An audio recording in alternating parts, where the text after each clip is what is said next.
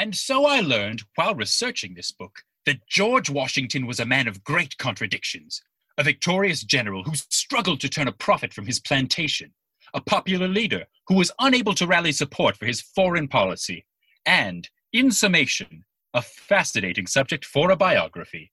Before I sign your first editions of my book, George Washington, An American Life, I'll take a few questions. Yes. So, Dr. Nair, what would you say was Washington's greatest military victory? In chapter 39 of my book, I offer a minutely detailed argument that General Washington secured American victory in the Revolutionary War at the Battle of Saratoga in 1777. So, did he celebrate by throwing a Saratoga party? I address that theory in the footnotes. Are there any more questions?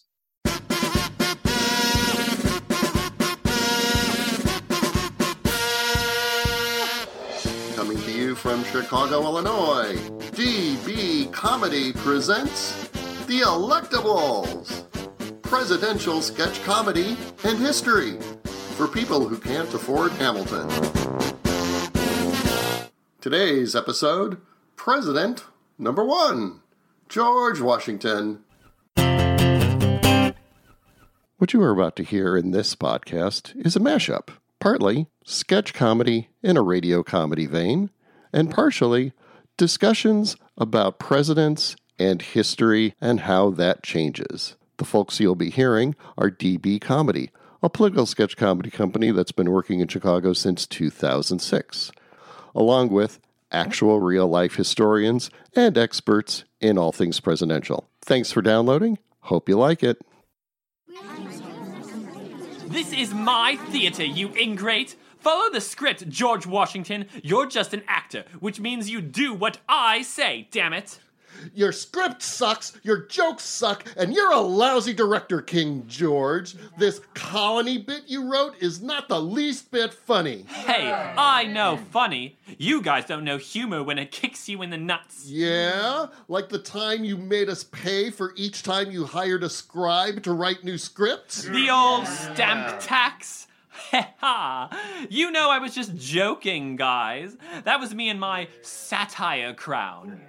Oh, by the way, you all gonna chip, chip in a little bit for these new props I just got for the French Indian War sketch. Oh, oh that's it. We're out of here. Me and my friends are going to start something totally kick ass. Mm. We'll put on a brand new country. It'll be an experimental improvisational nation. Ha! I'd like to see you try to run things on your own. Yeah, watch this.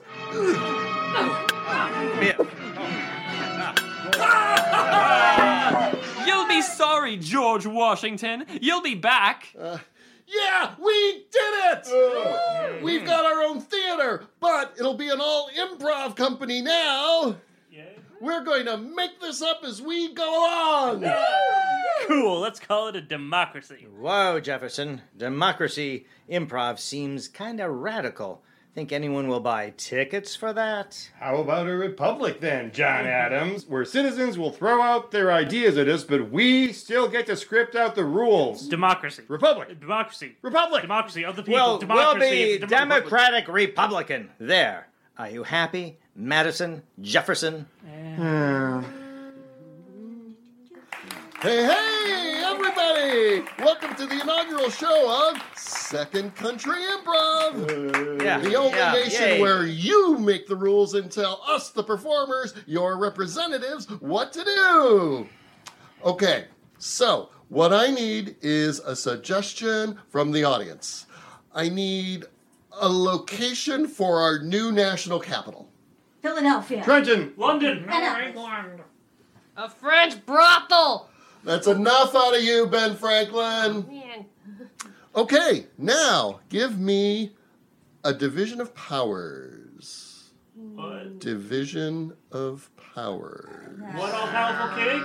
No. By Cameron. Ooh, ooh, ooh, ooh, ooh. Separate judicial, executive, and legislative branches. Presidential veto. Override of a veto. Suffrage for women. Abigail, not now. I heard electoral college. Electoral whattage. Uh, electoral college. It's a simple improv game. We put a little buffer between the actual citizen and the elected official. You, the audience, don't vote for us, the candidates. You vote for delegates who are pledged to vote for their candidate. And whoever gets the most votes wins the entire state. See? Simple. Now, each state has a certain number of electors proportionate to their population. Oh, then we need to count the slaves. Oh boy. What? The, they're part of the population. So, uh, Jefferson, suddenly you are saying that slaves are people? Oh, no, no, no. Uh, uh, but yes, and yes, and we can compromise on the whole people thing. yeah, everyone will love that. Yeah, let's include slaves, but only part of them. Yes, yeah, representatives and taxes shall be apportioned among the states by adding free persons and three fifths of all other persons. That sounds fair. Good. Done. This is the final word on slavery. We shall talk no more of it now. Okay, blow on the ink, and here it is our freshly scripted Constitution. So now you have a script? It isn't even improv anymore. Oh, no way, It is a real democracy. Yeah! So, uh, um, what do we do now? Uh, we're going to need to elect a new president. Oh, ooh, ooh, ooh, ooh, George! George! George! George! George! Oh, oh, uh, guys, I. Okay. Yeah. Boo! This show sucks. You'll be back begging me to take care of you again. Shove it, King George. You're not the king of us anymore. This Uh, whole you're German anyway. This whole improvisational democracy thing is a pipe dream. No nation can survive letting people run things. An unruly mob barking demands like a whiny pup. I give it six months before you close. The novelty will soon wear thin. Go, go back to England. And so it begins. With your help and your participation, we can prove him wrong. I'll see you at the inauguration. Industry only. Woo! And scene.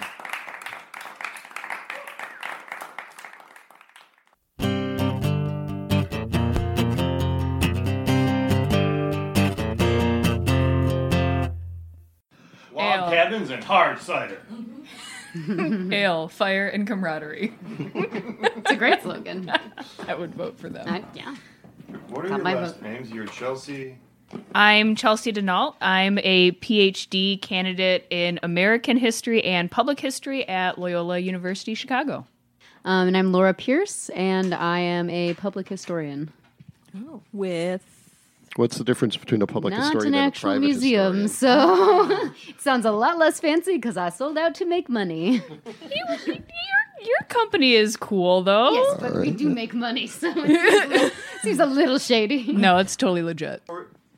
One historian in America deserves to make money, and I am honored to know her. So, George Washington was a hero to the people, but I don't think I would call him a man of the people. Would you agree with that assessment? Uh, I I would.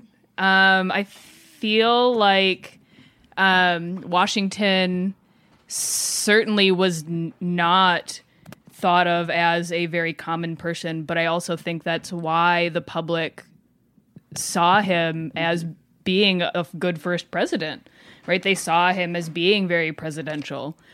Absolutely. I mean, I think that, um, you know, while we had just fought a war against having a monarch, we still kind of wanted a monarch. Um, and George Washington had a lot of those qualities uh, that seemed regal and official uh, and desirable in uh, a figurehead. Even if it, he didn't technically have the title of king, although they thought about giving it to him and he refused. Thanks. L- little- so he definitely was not a man of the people, but wasn't there a faction that gave the impression that he had um, delusions of being a monarch and ambitions of being a monarch? That he got uh, painted with that brush? Um, I th- there was. I think that to some extent there that other people wanted that for him. Uh, George Washington himself was was never really interested in that. Um, you know, initially there were talks about allowing him to be president for life. And uh, much like a monarch, and uh, he refused that possibility um, and didn't think it was a good idea. So I, I would certainly say that there were people who wanted that for him, but George Washington himself um, was not in support of that kind of idea. Yeah, even in his own writings, you actually see a lot of references to the Greek, no, Roman, no, Greek uh, figure Cincinnatus. Cincinnatus was a great warrior in Rome, Greece, Rome, Rome, Rome, This is where Cincinnatus. DB comedy gets very cerebral.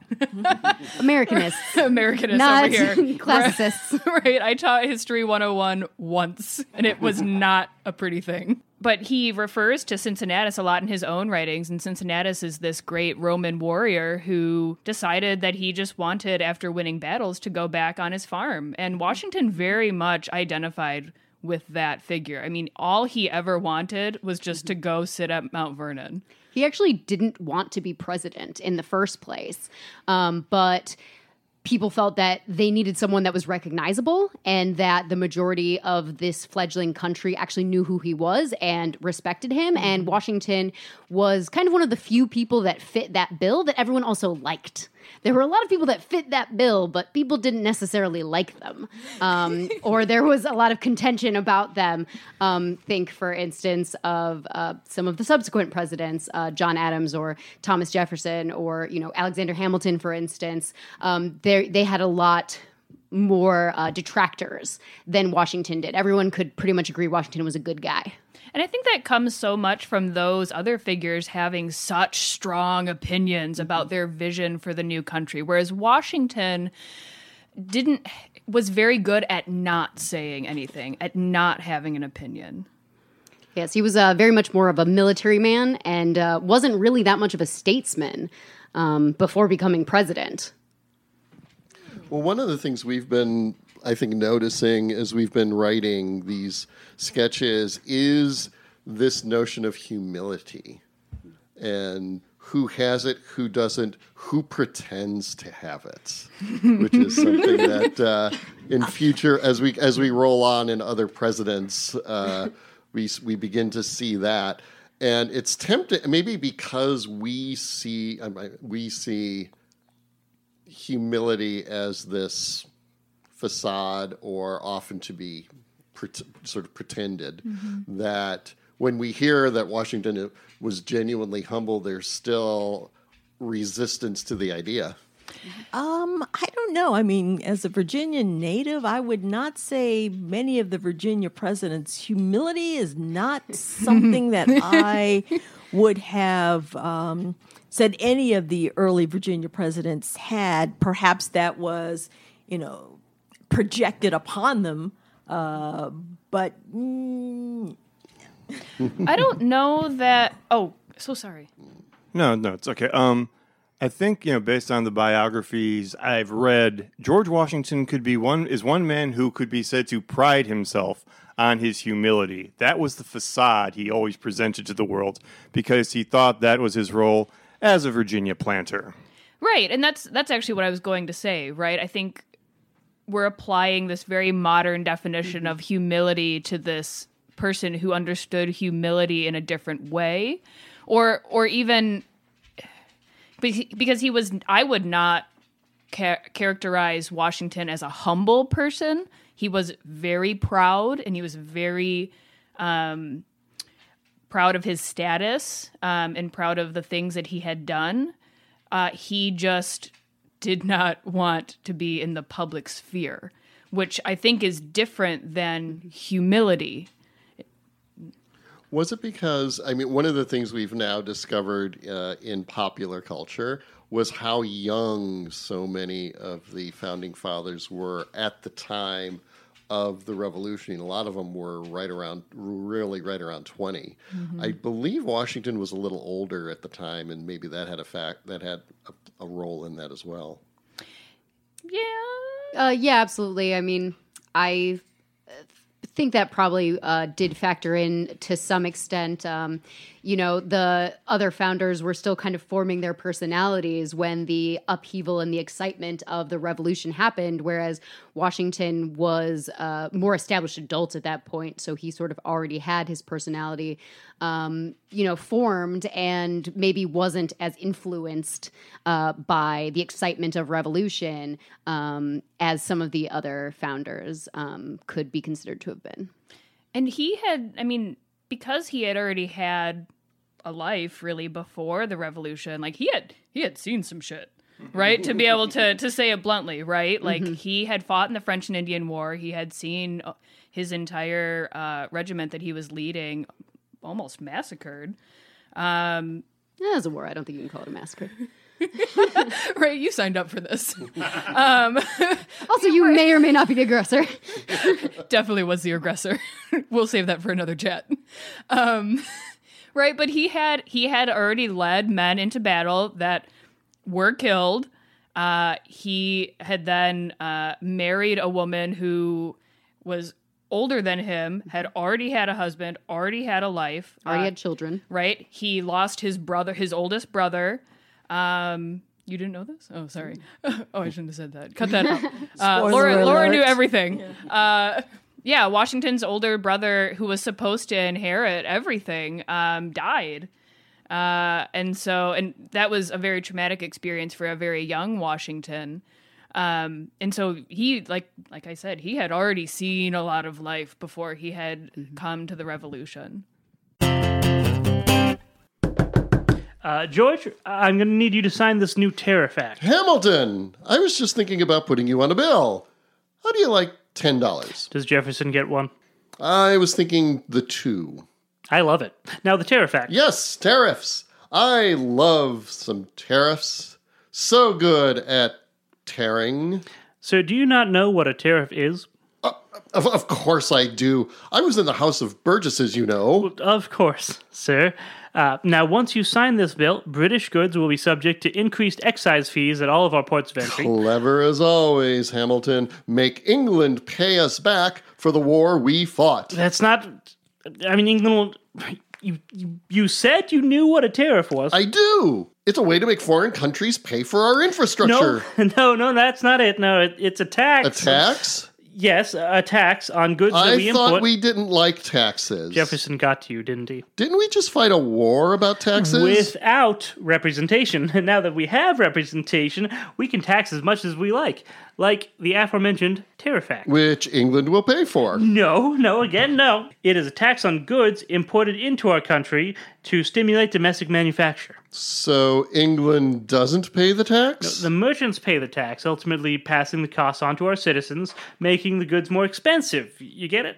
ah, yes, of course. You, you sure? Because I've written just so much about it. I mean, I, could, God, I could get you a treatise on. please don't. Why do people always say that about my treatises? And what are these new tariffs on, and what are they for? Oh, you know, standard luxury goods. You know, sugar, tea, furniture, whiskey. Uh, what was that last one? Huh? Oh, uh, whiskey? Don't worry, no one will notice. And uh, they are to help us pay down our war debts, and we have so much debt. Could we put a tariff on fine porcelain? Would that help us pay our debt? I suppose we can put a tariff on China, but again, China will not pay for it. Very well. George Washington. There. England will be paying off our debts in no time. No. This calls for a celebration. Martha, get out the good sandpaper. Papa needs to clean his teeth. At least that's done. And we will never have to deal with this problem again. Turning our attention to the issue of tariffs, Yeah. our current concept of tariff and tariff controversies is yes tariffs and no tariffs, protect protection free market. Is that the dichotomy that people were seeing in the late 18th century? Did they have a very different concept of it? Who was who who was pro tariff? Who was anti tariff? You've now been cast in the role of historical economics. I was going to say, which is not my, which is not my forte. I try to avoid uh, economic history as much as I humanly can. Uh, well, uh, contrary to maybe what you'll hear from uh, seeing the musical Hamilton, uh, Hamilton. Hamilton really trademark. wanted to make money um, for the country, for himself. Um, So if he were alive, So- he'd be suing Lin Manuel Miranda for royalties, is what you're saying. Oh, definitely. um, so he was very pro tariff um, and was, you know, a bit of a financial whiz um, in a lot of ways. And so that was sort of his big idea to be able to make money for the young country that was desperately in debt. And um, so he was very in favor of the tariffs, um, whereas other founders, um, for instance, Thomas Jefferson, uh, were more of idealists and maybe not necessarily practical, and uh, were were very much not in favor of uh, this additional taxation. Well, one of my understandings of Hamilton is that was one of the reasons he got um, the government, the federal government, to assume all the debts uh, of the wealthy and the states who had put up money in order to finance the war uh, by being by consolidating the debts and being the single debt holder. He had a way to um, get the creditors to buy into look, we need to succeed. We have to have this huge country succeed because they owe us money. Well, and that was also that strategy was also very much a um, if we're we're in this together kind of method, right? Even though Virginia said we already paid off our war debts, uh, Massachusetts had not, and so that's a strategy by Hamilton to not only actually get the debts paid off um, by sharing them equitably as a country, uh, but also by forcing everyone to realize, hey, you're not individual states mm-hmm. anymore or not even states you're not individual like provinces. Yeah you are part of a larger thing and we're all in this together now Now this is the part we have a High School Musical break. We're all in this together. Um, we should never sing on on microphones again yes, but uh, you know, in in reality, the, the the states, as we've sort of come to know them now, uh, very much believe themselves to be individual entities. Um, you know, you think about the Articles of Confederation and the original uh, form of government that our country had before the Constitution was written. The states were very autonomous, and they had power themselves, and the federal government had very little power. Um, that clearly wasn't working well and they needed a new system that was going to have more federal oversight but the states weren't necessarily on board with that idea. So one of the ways to get them on board was to say we will take over your debts. And um, as anyone who has ever gotten a uh, you know an offer like that you'll jump at it. Uh, so they did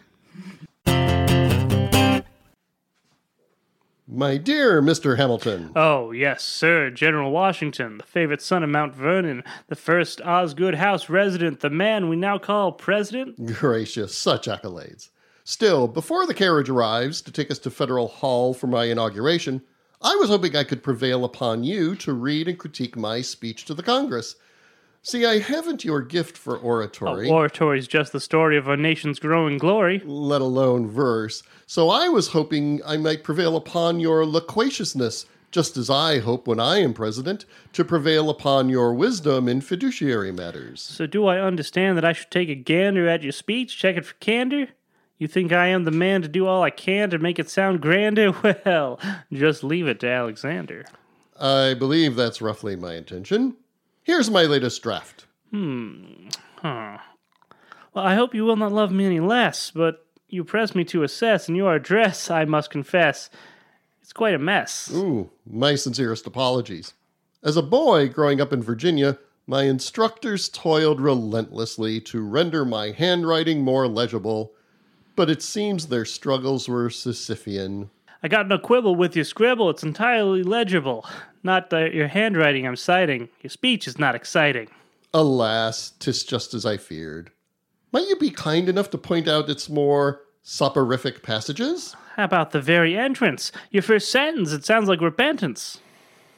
Among the vicissitudes incident to life, no event could have filled me with greater anxieties than that of which the notification was transmitted by your order and received on the 14th day of the present month.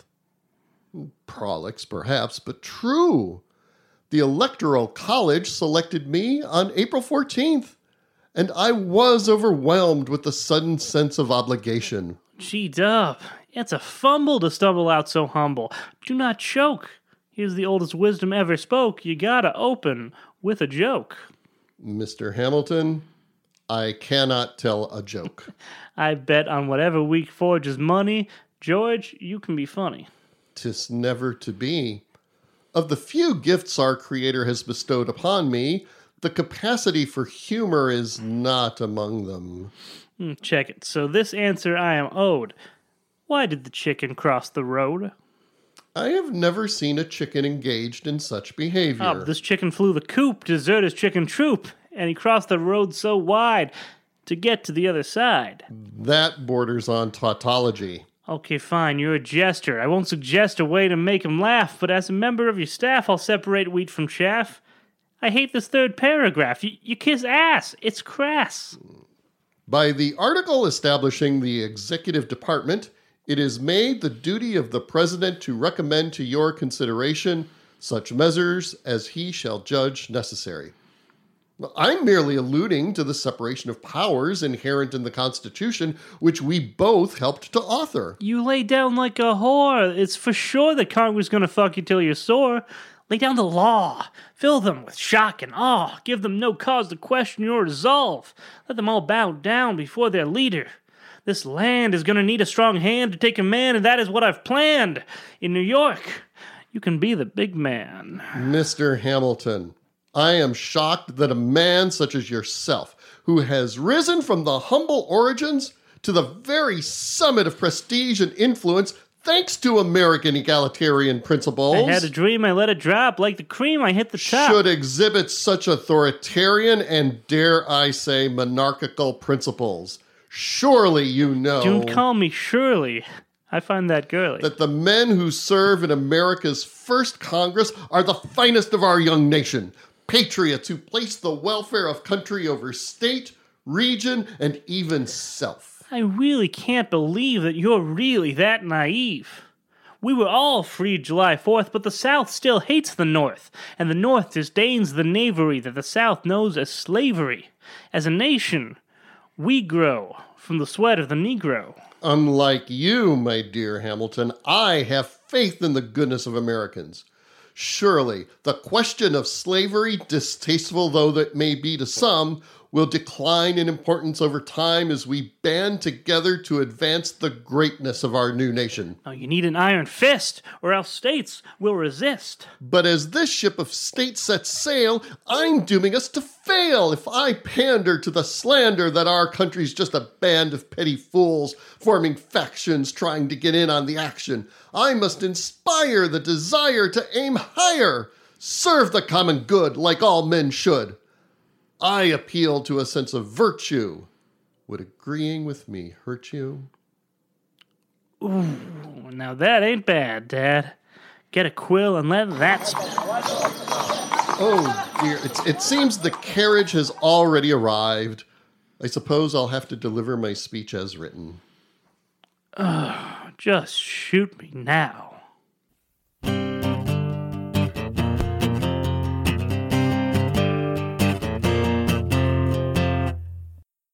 Well, now we can roll into these more of the perspective, even though a little bit of that bled. the myths. The man, the myth. Mostly the myth. A lot of myth. A lot of myth. And so, as we move on into a discussion of right. Sorry to burst everyone's bubble. uh, of Washington today, he wasn't vaccinated. He just- smallpox. You just said smallpox was why he had wooden teeth. No, unrelated. Oh darn! Sorry, let's put all of the start myths together. rumor. Yeah. oh man! I don't think Oh, wait small- till you hear what we one of the found few out about things Polk. smallpox does not affect is your teeth. Though he did start to lose them in his 20s because, you know, oral hygiene was not such a big uh, point as it is today. But he has a whole section in his rules of civility about oral hygiene. it's like, did you not follow your own rules? So wooden teeth weren't that unusual at the time. Uh, fake teeth weren't that unusual at the time. Um, George Washington actually didn't have wooden teeth. I You heard it here first. DB breaks the news. George Washington did not actually have wooden teeth. I'm not sure where that uh, story first got started, but George Washington actually had uh, teeth that were made of hippopotamus ivory and also human teeth from other people. Um, so they, they, you know, he's not literally, you know, putting wood into his mouth sort of every morning. Uh, it was very similar to um, modern day dentures in a lot of ways. Let me get this straight. There were teeth donors. I'm guessing they were probably cadavers. Yeah, it Yes. wasn't their choice U- necessarily. Deceased people's teeth. Um, and hippopotamus ivory.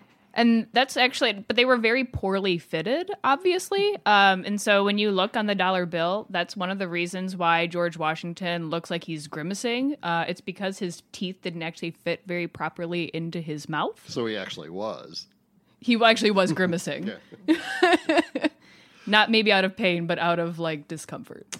Well, we, we, we know of presidents that like to do their like to have their portraits in sort of pouting or serious or some conveyance of power of some sort, or at least what they see as power. Washington was just my teeth hurt.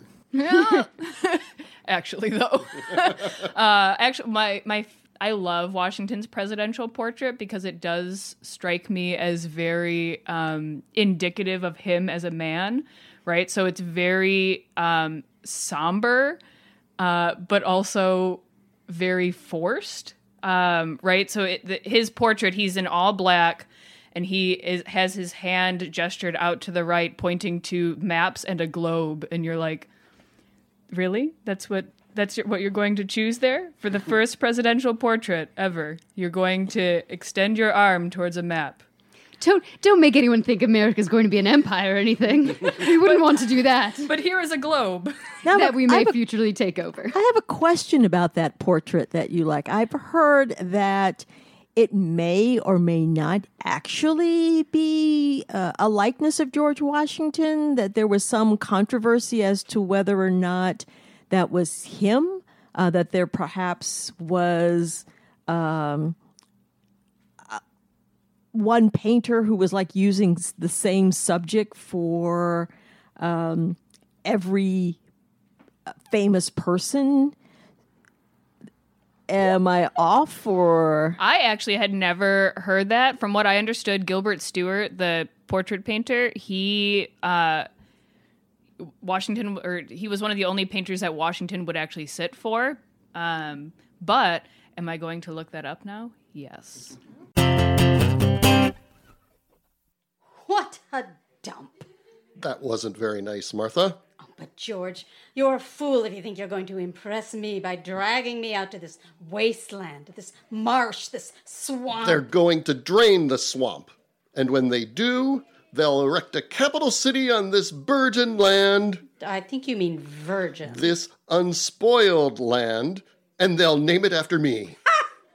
I'm sure it will be the seat of a mighty empire. Babylon, Rome, Constantinople, and Georgetown. Our enemies will quake. With laughter, but still they'll quake. Silly girl. I think you'd be overjoyed to learn that America's mightiest metropolis shall bear your family name. What, you mean Custis? Now, why would anyone name a city after your dead husband? Oh, I don't know. Maybe because he could afford it? Daniel Custis may have been a more prosperous planter than me, Martha, but no one ever called him father of our country. Well, that's because Daniel didn't need to overcompensate. He was the father of actual children. Don't start with the bit about the kid, Martha. These great United States are indeed my progeny. Have you been too busy picking termites out of your teeth to read the newspapers, dearest? Your imaginary child is feeling a bit patricidal as of late. Uh, ignore the false news. I am still so revered that I could shoot, say, Alexander Hamilton on Broad Street in New York City, and the people would still love me. Well, that may have been true during your first term in office, George. But this Jay Treaty has people eager to le- elect John Adams to the presidency. At least they know he's a lying, sniveling, two faced monarchist. You just wait, Martha. One day the Jay Treaty shall be proclaimed the triumph of my administration. Triumph? Ha! You bargained away all our trade rights to England in return for a vague promise that they'd remove troops from our northern borders. There are terms of indentured servitude fairer than the deal you and Jay negotiated. I never dreamed that my own wife would believe the Republican slander that I've conspired with our enemies. Oh, yes. Poor put upon Georgie Pie. Such a guileless little lamb. Why, the birds in the trees fairly tweet your innocence. I can tweet my own innocence, love. Did Jefferson turn your head with some pretty French baubles? A comb for your hair? Perfume for your wrists? Marie Antoinette's head for your sitting room? You know I'd never allow French flummery in the presidential mansion. Oh, It reminds you of how Lafayette won the war for you. Still, you might want to show some gratitude by pressuring the Austrians into releasing the poor Marquis from prison. Oh, wait, you can't. The British wouldn't like it. How have I injured you, Martha? Why, thanks to me, you're practically a queen. Oh, yes, George, I'm the envy of the world. You dragged me from the pastures of Mount Vernon to the filthy streets of New York and Philadelphia, beggared me by refusing to accept a salary as president so we'd have to live off of Daniel's money, and now you've condemned me to a dotage of manual labor now that you've decided you're an abolitionist. Did Faust ever win such favor from the devil than I have as your wife? All right, Martha.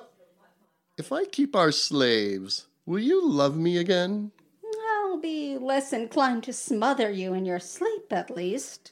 And you needn't fear poverty. I'll provide for you. How do you propose to do that? Print money with your face on it? Where are we standing, Martha? A fetid Maryland marsh on the shore of the Potomac? And across the Potomac, what do you see? A fetid Virginia swamp. Am I your surveyor now, too?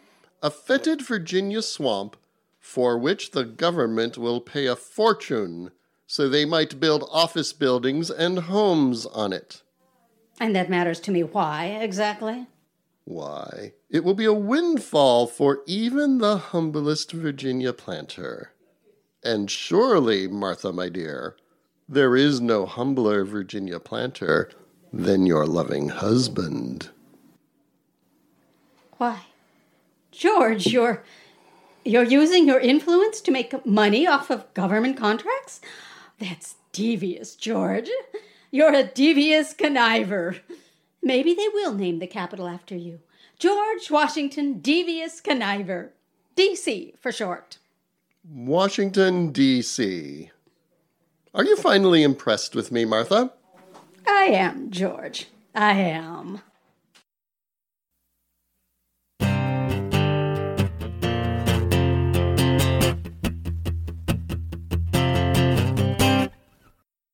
One other, maybe one or two more questions to wrap up the Washington podcast. Um, if George Washington had said no, whom might the first president had wound had wound up to be? Very oh, good question. historians do not like counterfactuals, or or at least hate we or at least we say that we don't like counterfactuals. Now get We're us at a comedians. bar. We live for counterfactuals. I was gonna say, get us at a bar uh, and a couple beers, and we will talk counterfactuals all night. I can go find a couple beers. Um. Oh gosh, I don't know. My money. That's tough. Right. My. Mm, my money's on Ben Franklin. That's who my money would be on as well. I mean, he was very much an elder statesman at the time. I mean, very elder. very very elder. elder. One of the reasons that he wasn't the Yeah. first And- president. Could they have pulled him out of the brothels, though, to get him into the office? well, they would have had to pull him out of France first. Uh, yep. would, would that have even been a problem if, or would that have been a selling point? The brothels or France? E- uh, the brothels. Let's be honest. France probably would have been a selling point. I Uh, don't know. They had just won the war for us. Let's be clear. The American Revolution would not have been won without France's assistance. And let's not forget uh, Baron von Steuben. I mean, he got out there and whipped the uh, army into shape with his military knowledge. Him and oh gosh, what's his name? I can't think of Polish guy, Tadeusz Kościuszko. Uh, th- yes. Do not include that on this. So there could have have been a all really there- hard so time there- pronouncing Polish. So there could have been all sorts of firsts that we missed. Yeah, I mean, I, I, My I, my money would be on Ben Franklin. Um, for just because he he was very well respected, um, and if you look at the constitutional conventions and you look at um, the congressional conventions um, during the Revolutionary War, people deferred to Benjamin Franklin and to his opinions um, and to his suggestions. Although, luckily, not on uh, the national bird. Otherwise, we would be saluting a turkey.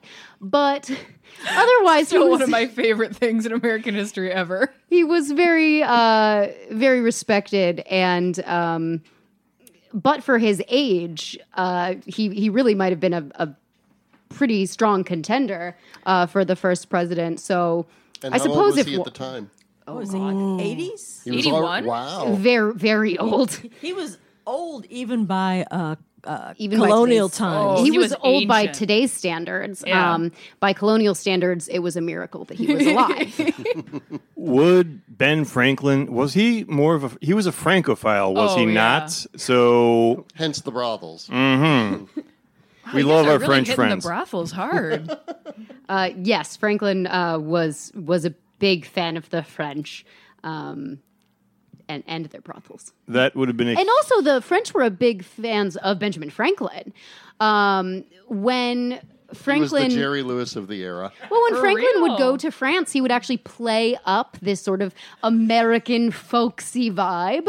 So in the United That's States, right. He used to walk around the French court with a coonskin hat on his head. He Beaver absolutely skin. did. Uh, and, you know, in the United States, he was a upstanding gentleman, an upstanding uh, man from the cosmopolitan city of Philadelphia. Um, and in Paris, he uh, was no such thing. He would um, put on these airs as if he was sort of this rough and tumble frontiersman, which he was in no way whatsoever. But, uh, you know, the French. Uh, and you know we're thinking Louis the Sixteenth's France uh, ate it up, absolutely oh, ate they it were up. delighted. Any chance, uh, uh, continuing this counterfactual uh, thread, any chance that Jefferson might have been the first president if Washington had said, you know, guys, I just want to go and retire at Mount Vernon and, And uh, they couldn't find and Ben spend my for whatever time reason. with Martha. Yeah, she was dead. I mean, would he have had to? Would he and Adams had slugged it out for to be the first, or well, they slugged it out to be the second and third, so I, I honestly don't think John Adams would have been the first president. certainly Um, not John Adams. Yeah, I don't think it would have been John Adams. Um, and so in in that by by process of elimination, it would have been Thomas Jefferson. Um, n- no one liked Adams. No one liked the idea of Adams being the first president No one Um, liked the idea of Adams being president. or vice president. But he was. And on that note, to find out more, finish listening to this podcast and come join us for podcast episode two John Adams! DB Comedy presents The Electables. The George Washington sketches were written and produced by Gina Bucola, Sandy Bykowski, Joseph Fedorko, Sylvia Mann, Paul Moulton, and Patrick J. Riley. The George Washington sketches were performed by Sandy Bykowski, Brad Davidson, Joseph Fedorko, Louise Coy, Ramona Jouet, Sylvia Mann, Paul Moulton, and Patrick J. Riley. Original music written and performed by Throop McClurg. Audio production of the Electables podcast by Joseph Fedorko. The Electables concept was created by Patrick J. Riley. Contributions to DB Comedy are graciously accepted by going to the DB Comedy donation page at fracturedatlas.com, who is the nonprofit fiscal sponsor of DB Comedy. Donations are tax deductible to the fullest extent allowed by law. For more information on DB Comedy and the electables, visit DB Comedy's website, dbcomedy.com, and follow us on Facebook at DB Comedy and Twitter at DB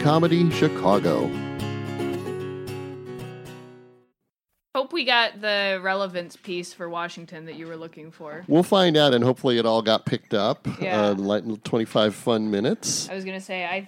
The only thing that Try I again as necessary. I think that I would have liked to talk about more is how how and why we mythologize Washington because that's just a really interesting history thing. We may be able And then we to. can talk about sexy George Washington and Mount Vernon. Oh my gosh, have you seen the new Colonial Williamsburg, Washington? No. Sexy. Sexy. What? Oh my gosh, the new the new uh, young Washington at Colonial Williamsburg. It's like 35 year old Washington, and I'm like, Looker. I mean, what? Luckily, this is being recorded right now, so. oh no, every historian is saying that. No, right no, no. now. We're recording this right Oh, now. We good. picked all that up. Good. so, yes, Yeah, he's uh, real hot. Hot George Call me. Washington. Okay.